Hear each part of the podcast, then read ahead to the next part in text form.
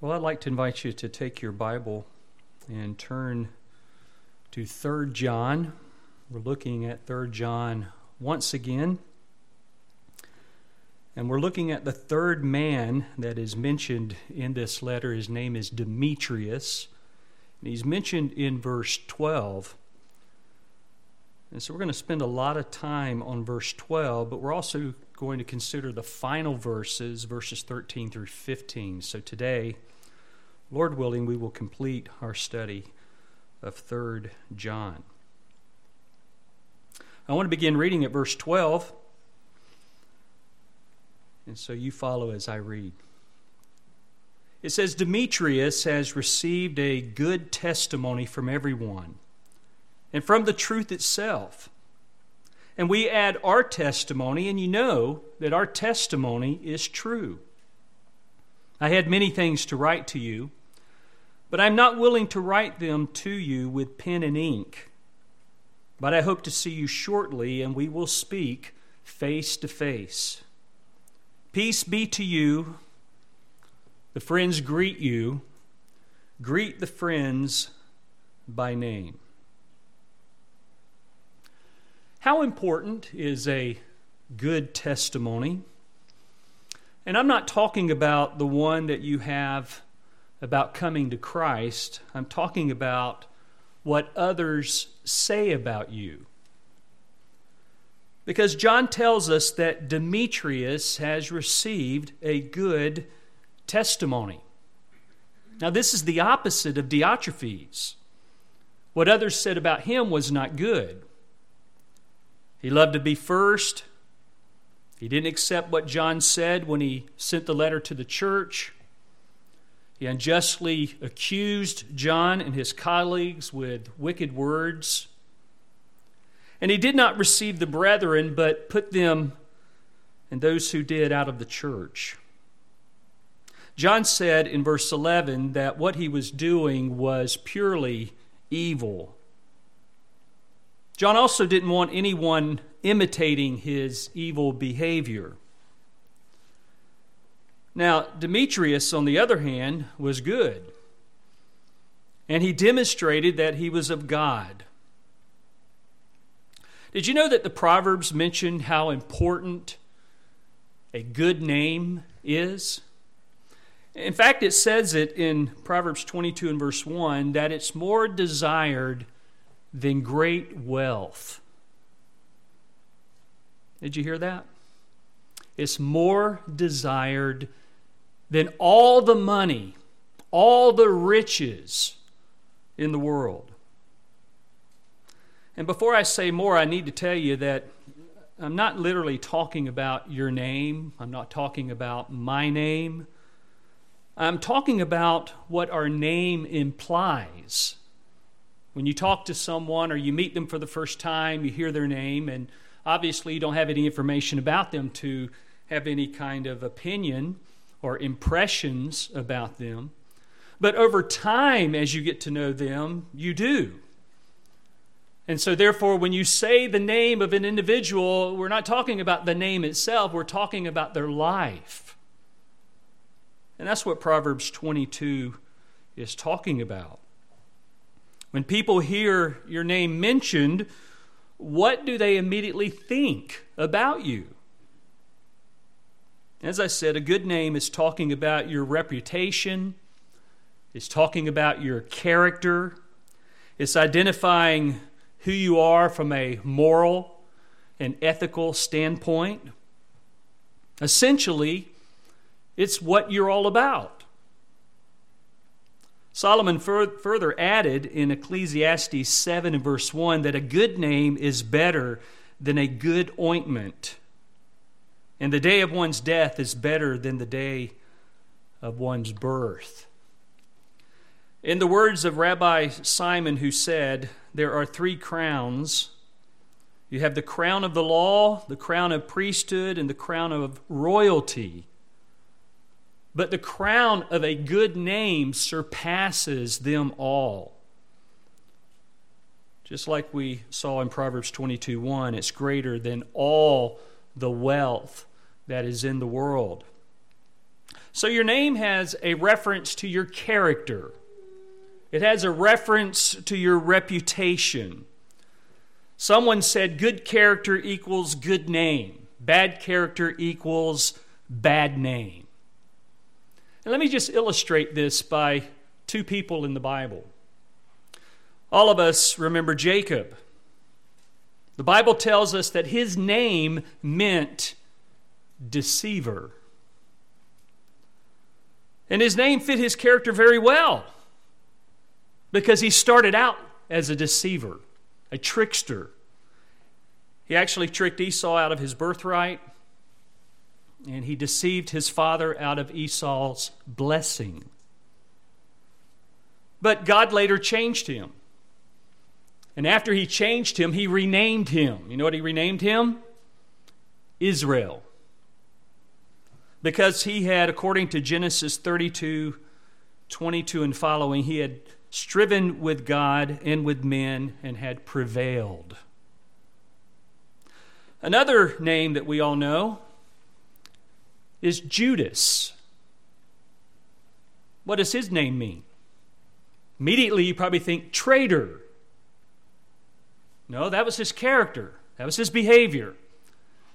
Interesting that his name meant praise. It meant let God be praised. It comes from a Hebrew word yada, which means to praise. But there was certainly no praise from his heart or from his lips. It was rather deceit and deception and lies and hate. And yes, he was a traitor to the Lord Jesus Christ, betraying him with just 30 pieces of silver. Yesterday, I spent a little bit of time tracking down what the value of those 30 pieces of silver were. And uh, here's what I came up with. First of all, it's mentioned in Matthew 26 15. Judas asked, What are you willing to give me to betray him to you? So he was speaking to the chief priest. And they weighed out 30 pieces of silver to him. The parallel is in Zechariah 11, verses 12 and 13. And it appears to point out, however, that, that there were shekels mentioned in that verse, and the shekels was equivalent to four drachma, or about 60 cents. Lenski agrees, and he says the 30 shekels or the 60 drachmas or denarii, it would be about $10. He betrayed the Son of God for $10. The Jews of Jesus' day who offered that amount were basically saying that he was worth no more than a common slave. Albert Barnes says this sum was fixed to show their contempt of Jesus and that they regarded him as of little value. Now, to us who know him, you, you can't put a value on him, can you? You can't put a value on his work either. But you can see from these two examples that names are important because they are attached to reputation and character. Now, on the other hand, there's a Greek word, dokoeo, which is translated opinion. And it refers to someone or to something. You have an opinion about someone, you have an opinion about something, and it was used as a term actually of great esteem or great regard. For example, it was used of Gamaliel in Acts chapter 5 and verse 34. It says that there was a Pharisee named Gamaliel, a teacher of the law, respected by all the people. That's that Greek word. He was very respected. It was also used of the Jerusalem apostles in Galatians 2 2. It says, It was because of a revelation that I went up and I submitted to them the gospel which I preached among the Gentiles, but I did so in private to those who were of reputation. And again, same word. We find it used in Philippians 2:29 to speak of Epaphroditus who Paul says, Receive him then in the Lord with all joy and hold men like him in high regard. So you just find from that word alone that speaks of this great esteem or this great regard or this, this opinion about others that it's also speaking of respect and reputation and high regard. Now, we get the idea of a good reputation also from verse 11. If you look down at verse 11 in 3 John, John says, Beloved, do not imitate what is evil, but what is good. The one who does good is of God, the one who does evil has not seen God. So, what others think is important. You might be the type that says, I really don't care what people think about me. Well, you should care if what they think about you or say about you is not good, that it's not right, that what they have to say about you is really a reference, like in verse 11, to evil in your life. You know, there's some people that always likes to talk about the past, and they never talk about the here and now or the future. There's some people that like to talk about what you used to be like, and they don't talk about what you are now, which is different than what you used to be like. But what others think about us is certainly important. In fact, it can affect your entire livelihood. I used to be an employer and used to interview potential employees, and we would ask for references. And I'd have to spend time chasing down the people that they referred to about them. And you know as well as I do that if you're turning in something, a resume or an application for a job, you're not going to give any bad references. You're not going to give names of people that will say something bad about you. You want people that are going to say good things, right? Well, it certainly can affect how you live.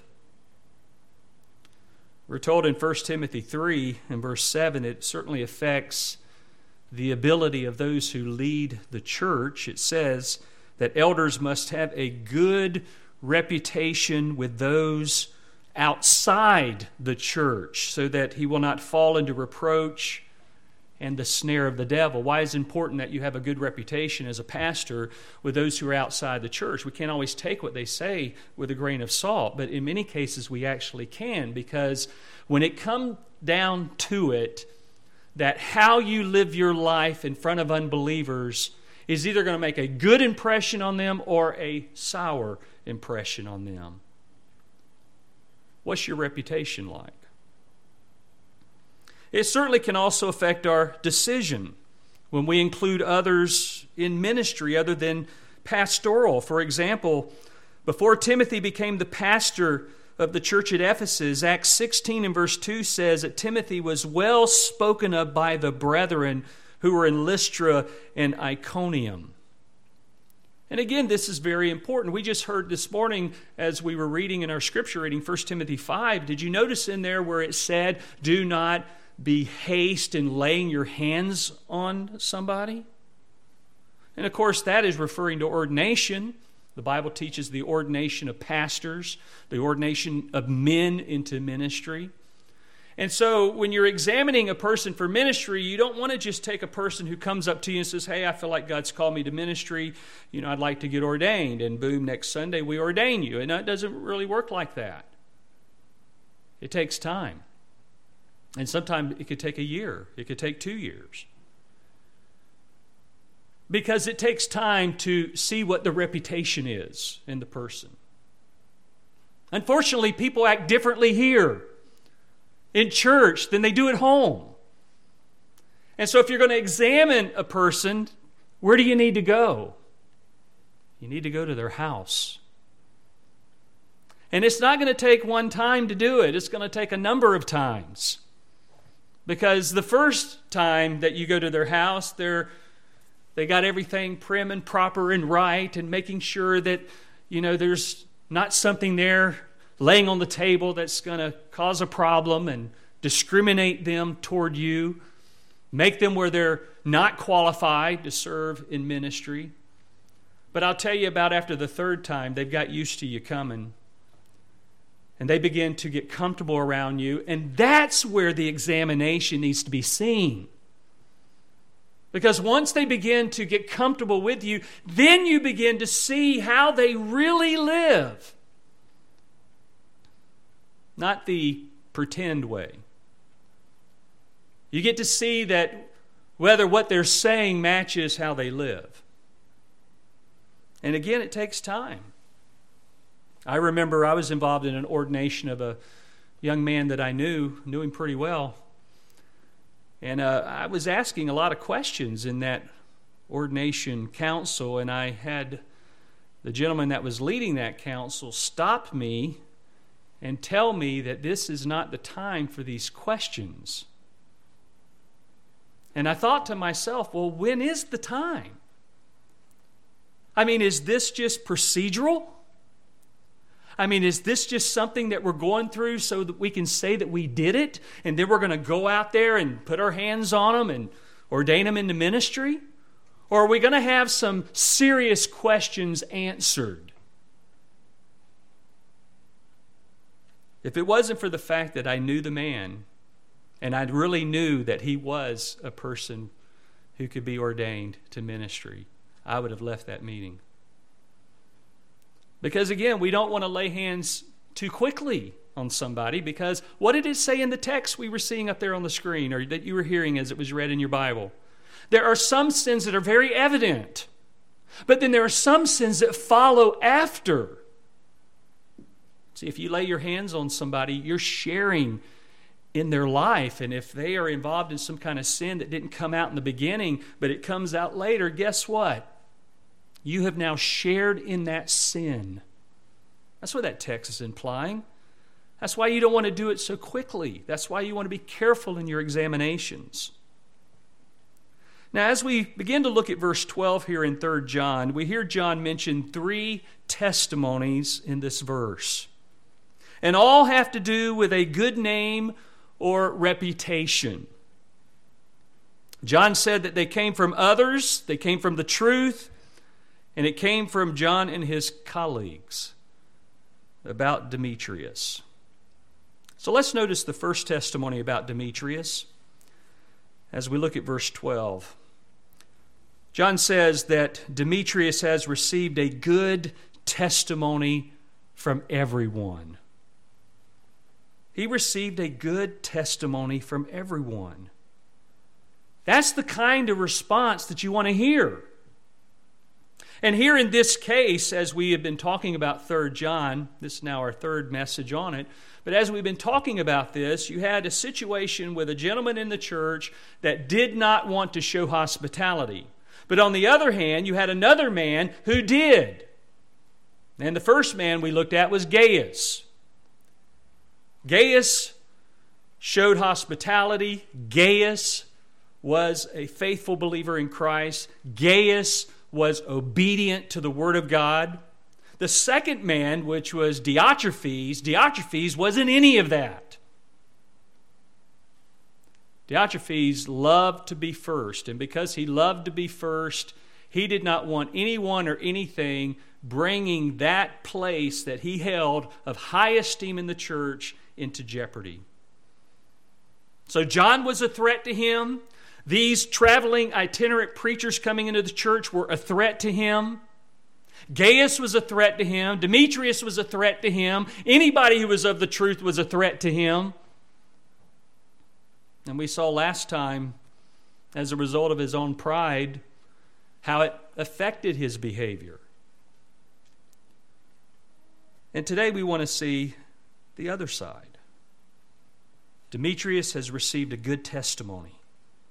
He has a good reputation. And it was well known. This word testimony is where we get the word martyr. It's martyreo. But the word itself is it's used in various ways. It's used to speak of testifying.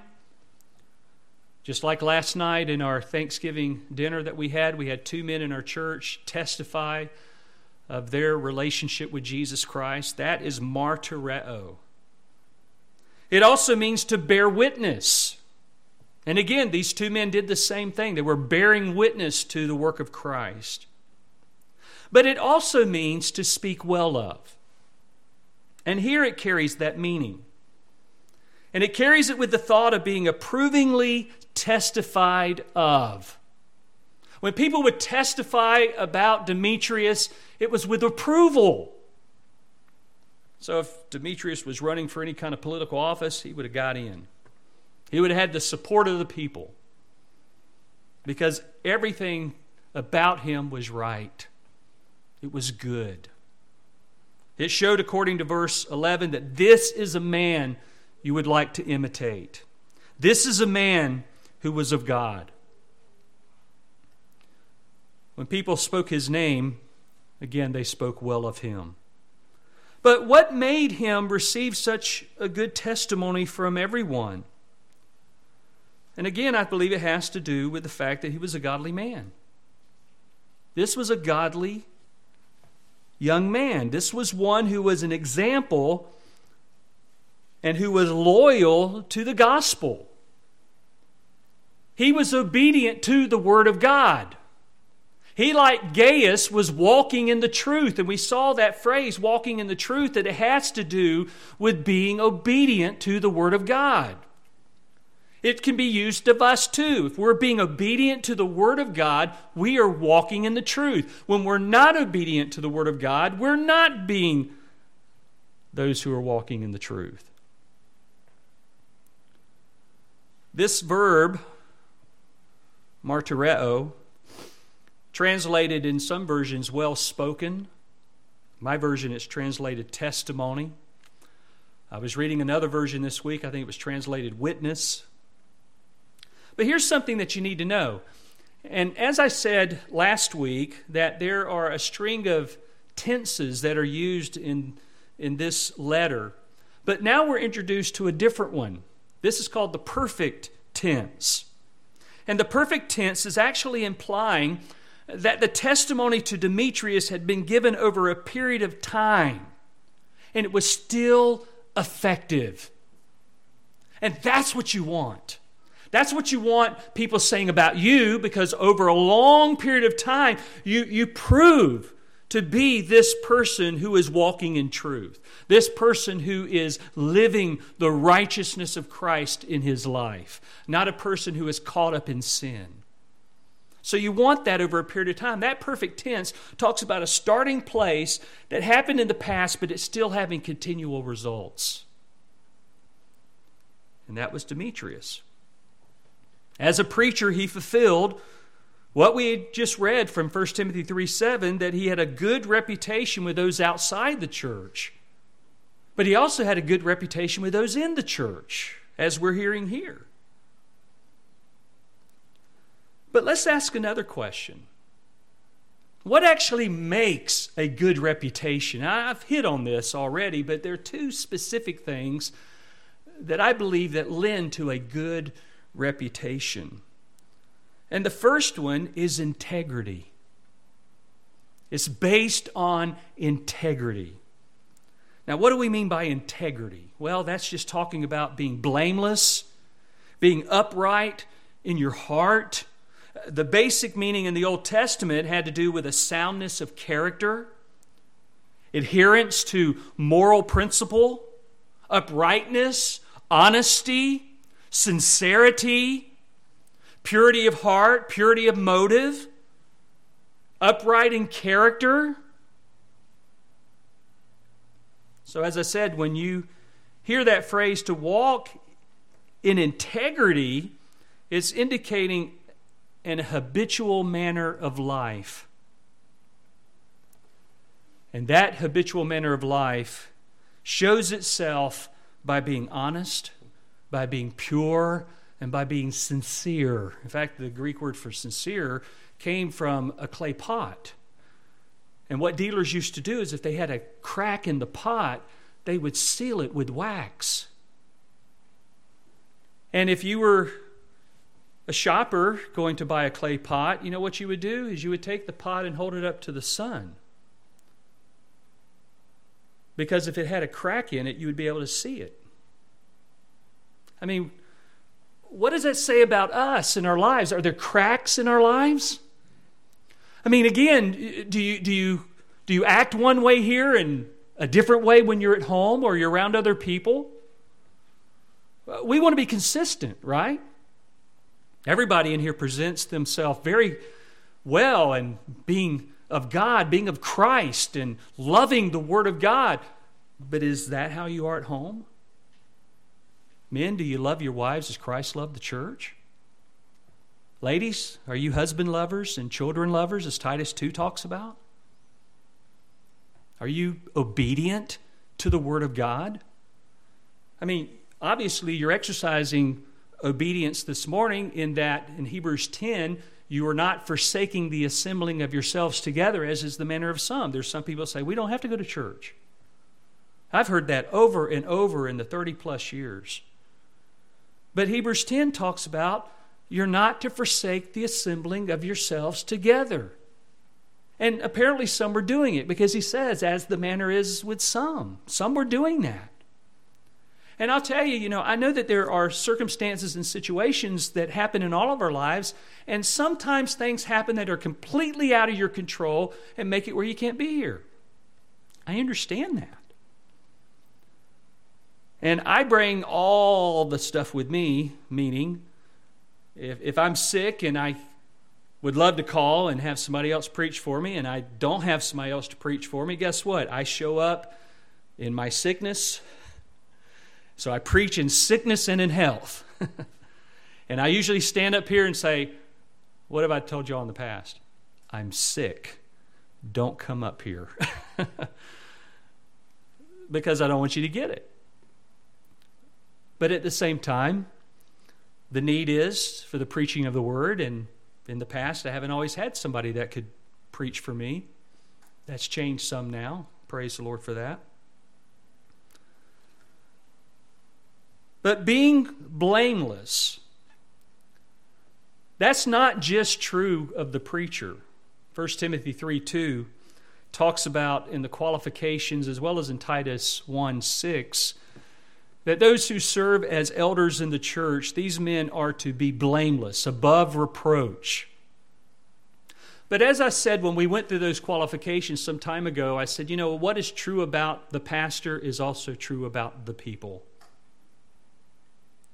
The very things that he is qualified in to be a pastor, that is to be true of the people. Aren't we all to be blameless and above reproach? Yes. In fact, I find this verse very interesting in light of this week, because this week being the week of Thanksgiving. But over in Philippians chapter 2, we hear these words. Verse 14 Do all things without grumbling or disputing, so that you will prove yourselves to be what? Blameless and innocent children of God, above reproach in the midst of a crooked and perverse generation, among whom you appear as lights in the world, holding fast, and it's literally holding forth. You're holding forth the word of life. You're holding it out to people to give to them. And so, as you do this, you want to make sure that your life doesn't undermine the Word of God. Even in Titus chapter 2, when it talks about the women in the church, it mentions in there about the older women teaching the younger women, but what are they to be teaching them? Well, it says in verse 4 to love their husbands, to love their children. So that's where we get husband lovers and children lovers. And then it says to be sensible, pure, workers at home, kind, being subject to their own husbands. Now, get this so that the word of God will not be dishonored. So, what does that mean? If you're not these things, then the word of God is dishonored because you're disobedient to the word. Everything about our life is tied to our character. You do what you do because of your character, because of who you are, what you are. And as I said, it's so important. Over in Job chapter 2, Job talks about this whole concept and I find it very interesting that the testimony that Job had came from God Himself. God said to Satan, Job 2 3, Have you considered my servant Job? Then listen to what he says about him. There is no one like him on the earth a blameless and upright man, fearing God and turning away from evil, and he still holds fast his integrity, although you incited me against him to ruin him without cause. Earlier in the first verse of Job 1, it described Job as a blameless, upright, fearing God, and turning away from evil. And as you read the book of Job, that's exactly what you see. Now, Job's wife admitted his integrity when she discouragingly said in Job 2 9, Do you still hold fast your integrity? Curse God and die. Well, she obviously had no integrity to allow her pain and her loss to incite God I was watching a video one day, and it was with R.C. Sproul, and the title was It is Dangerous to Get Angry at God. And this is what this woman was she was angry. And the sad thing, even about this, as talking about reputation, is what do you get about her reputation? What do you think of when you think of Job's wife? It's not good, is it? But what do you think of when you think of Job? You think of a man who went through some tremendous trials. But you also think of a man who was righteous, who was upright, who was blameless, who feared God. And his responses to those trials demonstrated that. I mean, what did he say at the end of chapter 1? Naked I came into this world, and naked I'll leave. And he had just lost everything he had. Well, just about everything he had. He had lost some of his kids, he had lost some of his possessions. And now he's got a wife here telling him to curse God and die. But he held to his integrity. This was a righteous man. Being blameless and upright in heart also leads you to be trusted. If you're this kind of person, you're the kind of person that can be trusted. You're the kind of person that can be commended by other people.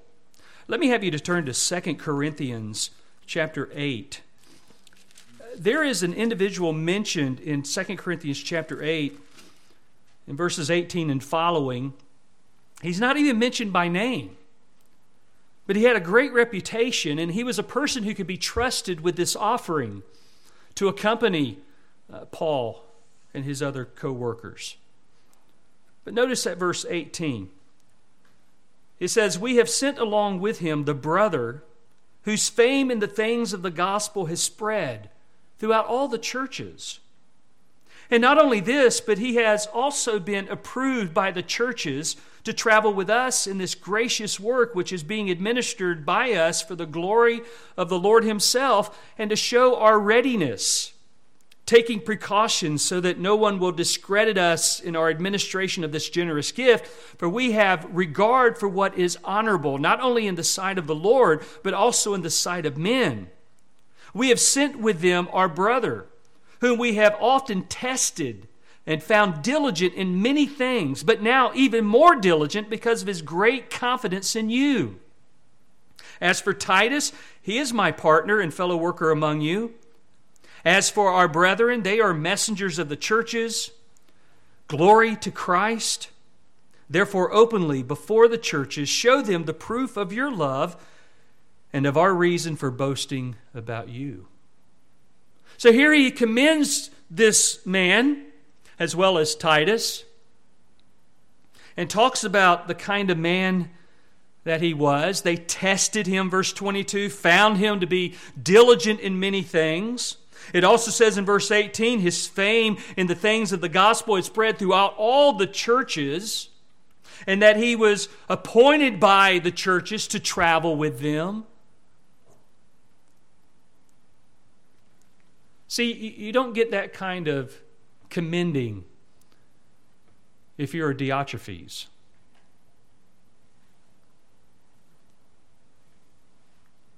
So this man, he's unnamed because he was so well known. He was prominent, he was unimpeachable. He was a distinguished preacher of the word. He was able to add credibility to the enterprise of taking this offering to Jerusalem. Now, if you reach back into the Old Testament, when Nehemiah has been building the wall and he was appointing people, like he appointed these people to be in charge of the storehouses. So he says, I appointed Shelemiah the priest, Zadok the scribe, Pedadiah of the Levites, and in addition to them was Hanan the son of Zaccur, the son of Mattaniah, for they were considered reliable and it was their task to distribute to their kinsmen. So, see, if, if you're a person of integrity, you're also a person that can be trusted. You're also a person that's faithful, a person that is reliable. Another person I would think of would be Daniel. Over in Daniel 6, you had the commissioners and the satraps. They were trying to find ground of accusation against Daniel. They did not like Daniel. And they were trying to find a way to discredit him. And it says in Daniel 6 4, they could not find any ground of accusation or evidence of corruption, inasmuch as he was faithful and no negligence or corruption was to be found in him. So, you know, I read these examples and, and I think in my own mind that this is attainable, you know, because these were men just like I'm a man. And you men, and yes, include women too, and children. You, you can be this kind of person because we have examples of others that were this. Now, I understand if you say, well, you know, there are certain characteristics about Jesus I can't be because he's Jesus, he's God. I understand that. But look at these other people that were sinners just like you and me and the kind of people that they were. So you can be this. Just like I said last week, you know, we being citizens here in America and the government shouldn't be persecuting us because we're going to be the best people for them. Because we're going to be obedient. But I know really why they persecute us because we also have to speak out against the corruption that they do. So a good reputation is based upon integrity. And it's also based on something else. And I want to have you to turn to Acts chapter 6. Acts chapter 6. If you know anything about Acts chapter 6, you know that this is when there were seven men chosen for a specific task. Some people believe that this was the first deacons, and, and it very well may be so. But I want you to notice something about these men that they chose. It says in verse 1 Now at this time, while the disciples were increasing in number, a complaint arose on the part of the Hellenistic Jews against the native Hebrews because their widows were being overlooked in the daily serving of food. So the twelve summoned the congregation of the disciples and says, It's not desirable for us to neglect the word of God in order to serve tables. Therefore, brethren, select from among you seven men of what? Good reputation. That's the first thing in the list. So, how important is your reputation? It certainly can reveal whether you have a genuine heart for ministry because you care so much about how your life is perceived before others that you don't want to do anything to discredit the ministry, discredit the church, or discredit the Word of God. So you're a person of good reputation. And then he says in verse 3 full of the Holy Spirit and of wisdom. I find it very interesting that they had chose these seven men for this specific task of distributing food to the Hellenistic Jews. Interesting that the seven that they chose were all Greek speaking Jews, ministering to Greek speaking Jews. But these were people, these were men of good reputation, of the Holy Spirit, of wisdom. They were people that had integrity. They were people that could be trusted. They were faithful. They were reliable. They weren't like Judas, who was in charge of the money bag, by the way, and he was always putting his hand in the money bag and taking money out. He was always stealing from the money bag. And none of the apostles knew that he was doing this. He wasn't a man of integrity. But again, you find here in Acts 6 this specific task where the Hellenistic Jews were being neglected in the daily distribution of food. The apostle says, We can't leave the Word of God to serve tables, so you need to choose seven men. And here's the qualification we're going to give you they have to be of good reputation, they have to be full of the Spirit, and they have to be full of wisdom.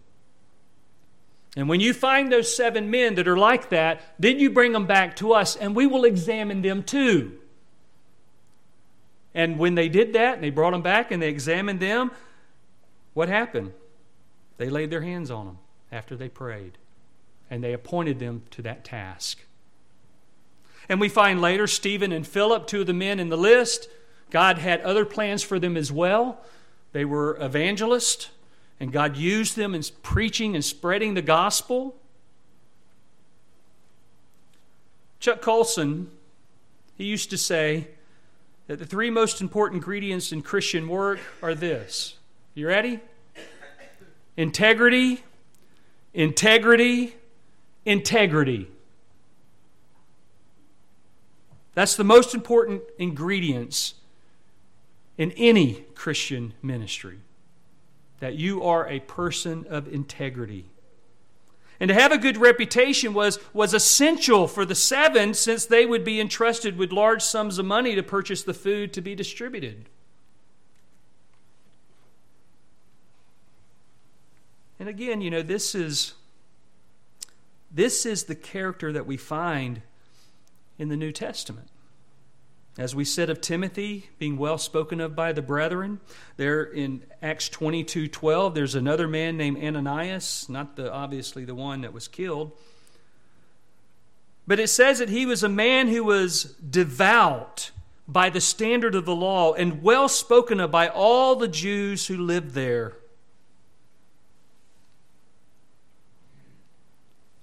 Well, that's the first word we hear about Demetrius. There is another one. He was well spoken of as a person of integrity because he had also received a good testimony from the truth itself. Look again at verse 12 in 3 John. Demetrius has received a good testimony from everyone and from the truth itself. W.B. Hole said,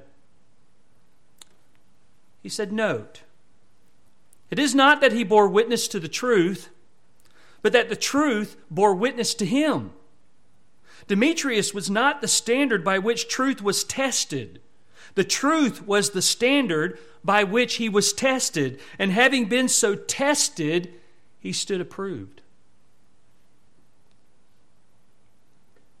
Beloved, that is true of all people. This is why Spurgeon would say this to walk in the truth imports a life of integrity, a life of holiness, a life of faithfulness, a life of simplicity, which is the natural product of those principles of truth which the gospel teaches and which the Spirit of God enables us to receive. See, he practiced the truth. He was obedient to the truth. You know, John 3:21 says that he who practices the truth comes to the light so that his deeds may be manifested as having been wrought in God. And that's exactly what we could say about Demetrius. He came to the light. He practiced the truth. His deeds were manifested as having been wrought in God. You couldn't say that about Diotrephes. You can't say that about unbelievers because they do not practice the truth. In fact, the false teachers that are behind these three letters, the Gnostics, John actually said in 1 John 1 6, if we say that we have fellowship with him and yet walk in darkness, we lie and do not practice the truth. That's just like I was mentioning in our FOF class this morning, Joyce Myers, who said that she is not a sinner, that she does not sin, and when she finally came to understand the forgiveness of Christ, she knew right then that she was no longer a sinner and that she no longer sinned. I wish I could say that about myself. But you know, the Bible talks about the heart being so desperately wicked. Who can know it? Your heart can deceive you as well as other people. That's why I'm against the little radio ad I heard on K-LOVE one time that said that you need to trust your heart. I don't want to trust my heart. If my heart is wicked, do you want to trust that? If my heart is deceptive, do I want to trust that?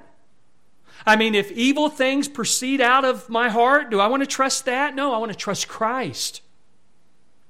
He is my trust. He's the object of my trust, not me. I mean, if I go back to Romans 7 and read what Paul wrote even about himself, talking about, oh, wretched man that I am, who will deliver me from this body of death, I have to say the same thing, and you too. Apart from Christ, we're wretched.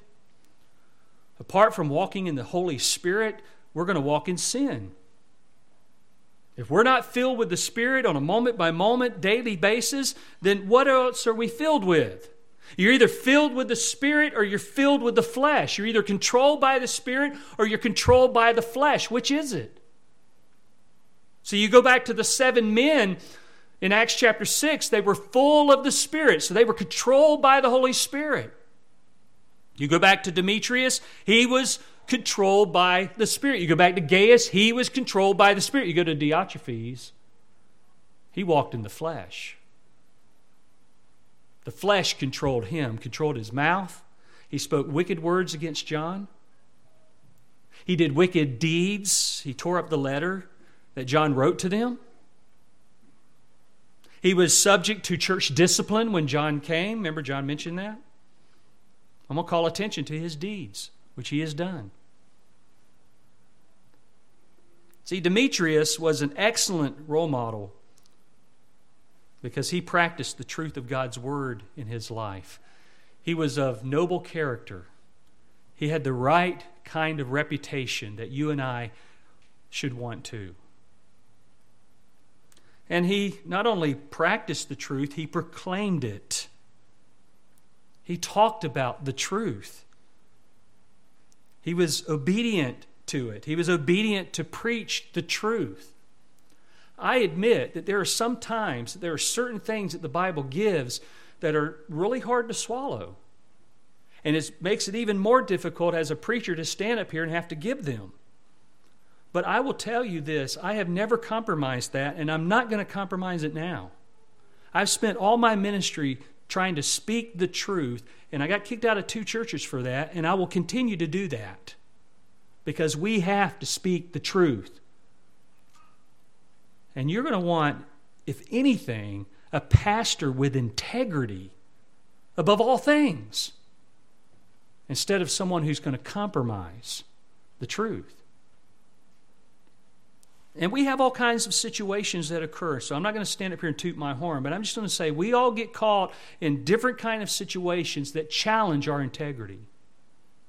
And you never know how people are going to respond when you show that kind of behavior in your life.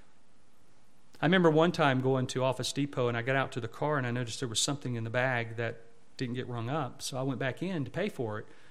And I just remember the guy's response.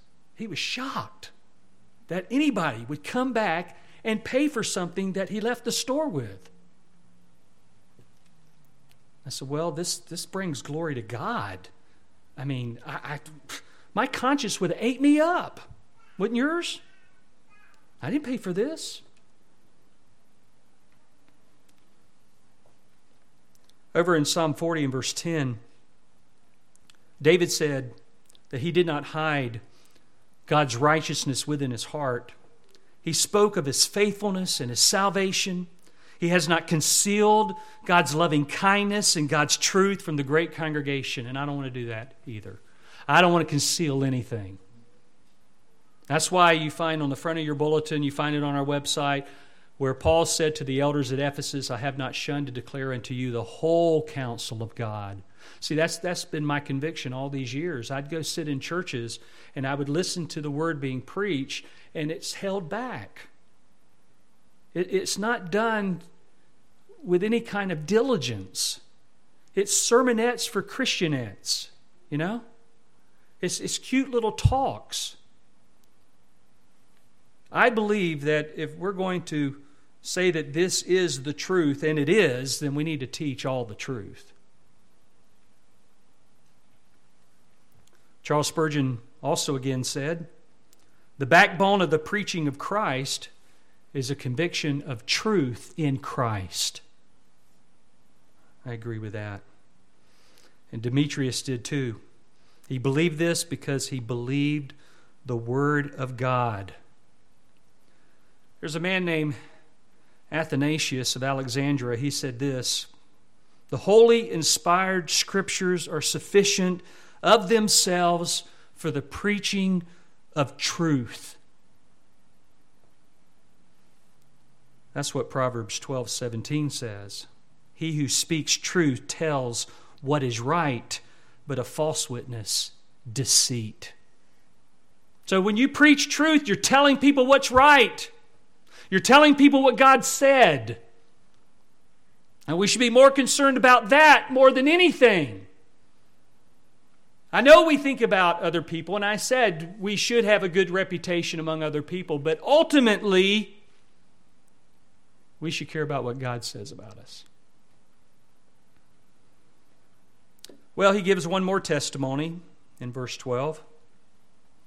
He says he's received a good testimony from John and his colleagues. He says, and we add our testimony, and you know that our testimony is true. So John and his colleagues add their testimony about Demetrius. And because he has this wonderful recommendation, Gaius would have more than adequate motivation to receive Demetrius and to extend to him the gracious hospitality for which he was so well known. See, that really tells you that the whole issue here was Gaius had offered hospitality to traveling preachers. Diotrephes did not like that. It was a threat to him. And so he spews out all this venom. And so there's another gentleman that's coming through. His name is Demetrius. He is also a traveling preacher. He also has needs. And like I said last week, they did not have the hotels like we have today and plenty places to stay. So they relied on the graciousness of the people to put them up.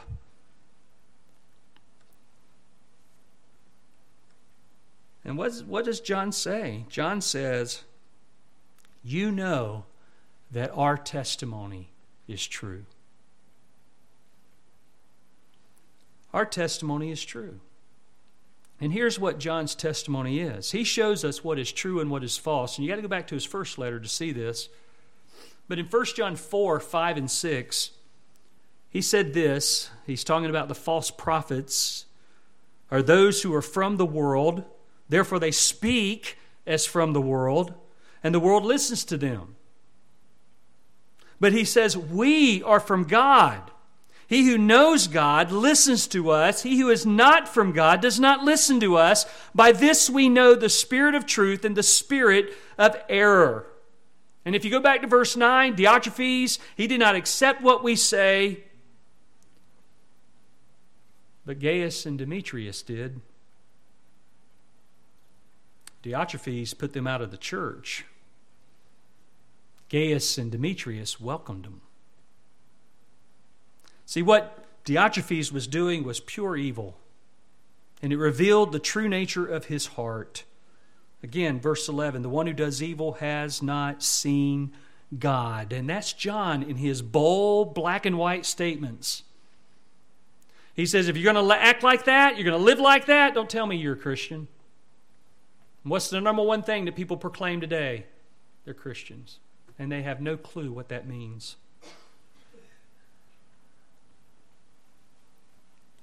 So John ends his letter. He ends it the same way he ended Second John. He said he had many things to write about, but he didn't want to do this with pen and paper, pen and ink. He wanted to see them shortly and he wanted to speak face to face. I am just like that. You know, when I get into conversations with people and it first starts with a text and then it gets longer and then it gets longer and it gets longer, I'm like, let's just pick up the phone and talk. Personally, I don't like to text, but I do because it is a form of communication. And it can be a good thing. So I'm not speaking against it. But isn't it much better to talk face to face? I mean, because a text can be misunderstood, so can an email. Sometimes I read back over something I'm writing, I'm going, oh, that didn't sound right. I remember one time when I was driving I tried the voice text. And I just sent it. Thought, man, this is the coolest technology. I got where I was going and I read it and went, oh my gosh, my text was cussing. That's not what I said. And I sent it to a pastor friend of mine. And I wrote it again. I said, uh, uh, I was voice texting. So I want you to know that. And this is not what I wrote. But you know, it was gone. It went out there in the te- technological land. It went up there into the, what's it, the ionosphere where all that travels. It was out there, and there was no way to get it back. Well, the final benediction is here in verse 15 where he says, Peace be to you. The friends greet you, greet the friends by name. And that was back to Gaius. Started with a greeting, ended with a greeting. What an encouragement, and also what a contrast to what John wrote as the main message in this letter. Warren Wiersbe, before we close, draws this contrast between 2nd and 3rd John. Listen to what he says. He says it's interesting to contrast these two little letters and to see the balance of truth that John presented. Second John was written to a godly woman about her family, while third John was written to a godly man about his church. John warned the elect lady about false teachers from the outside, but he warned Gaius about dictatorial leaders inside the fellowship. The false teachers in 2 John would appeal to love so that they might deny truth, while Diotrephes would appeal to truth as in a most unloving way he would attack the brethren. So, beloved, how we treat one another it reveals what's really going on in our heart, whether there's truly been a transformation take place. In 1 John 3:17 and I believe that this is a test that John gave here in 1 John 3:17 he said that whoever has the world's goods and sees his brother in need and closes his heart against him how does the love of God abide in him? Little children, let us not love with word or with tongue, but in deed and in truth. And here, John is questioning the legitimacy of one's salvation for their lack of compassion for a brother in need and because they closed up their heart against him. Our love is to be like Gaius, our love is to be like Demetrius, and this again is what it means to walk in the truth. When you walk in truth, you practice the truth, you have a good testimony before everyone. And to have that kind of testimony to the truth, you have to first know it, right? You have to know the truth. Jesus said, You shall know the truth, and the truth shall make you free. And my prayer is that everybody in here knows the truth. Jesus said that He is the truth. So to say I know the truth is to say I know Jesus. Because he is the way, the truth, and the life. And the only way to the Father is through him. There's no other name given among men whereby we must be saved. There's no other way presented in the Bible to God but through Christ. So, my question is do you know him this morning?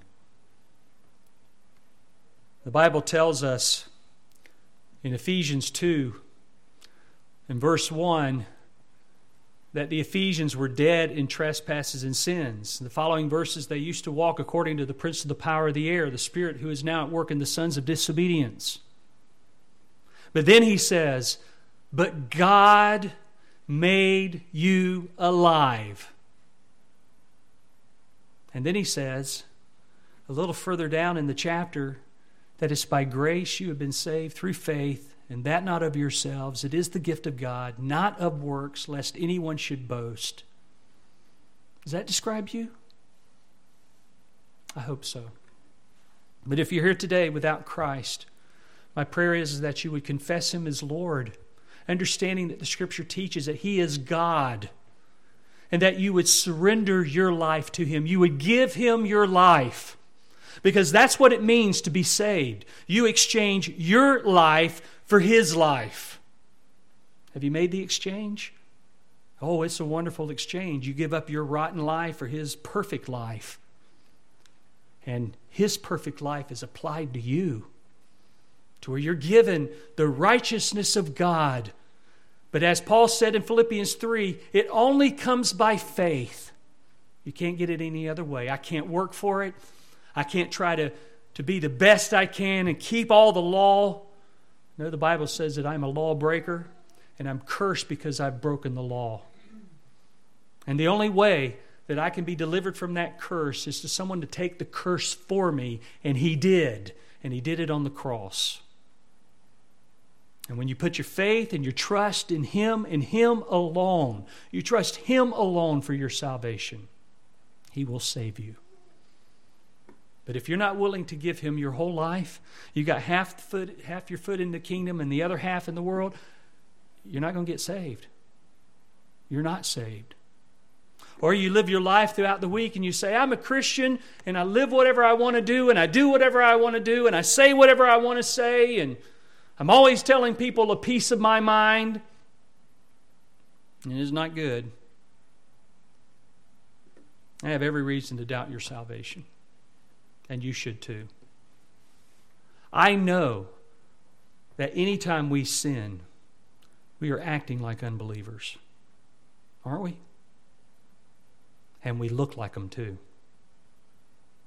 That's why sometimes it's very difficult to just come out with a blanket statement and say that person's not a Christian because we don't know everything about them. But, beloved, I pray that your reputation is one of integrity and one that can be trusted. Let's pray.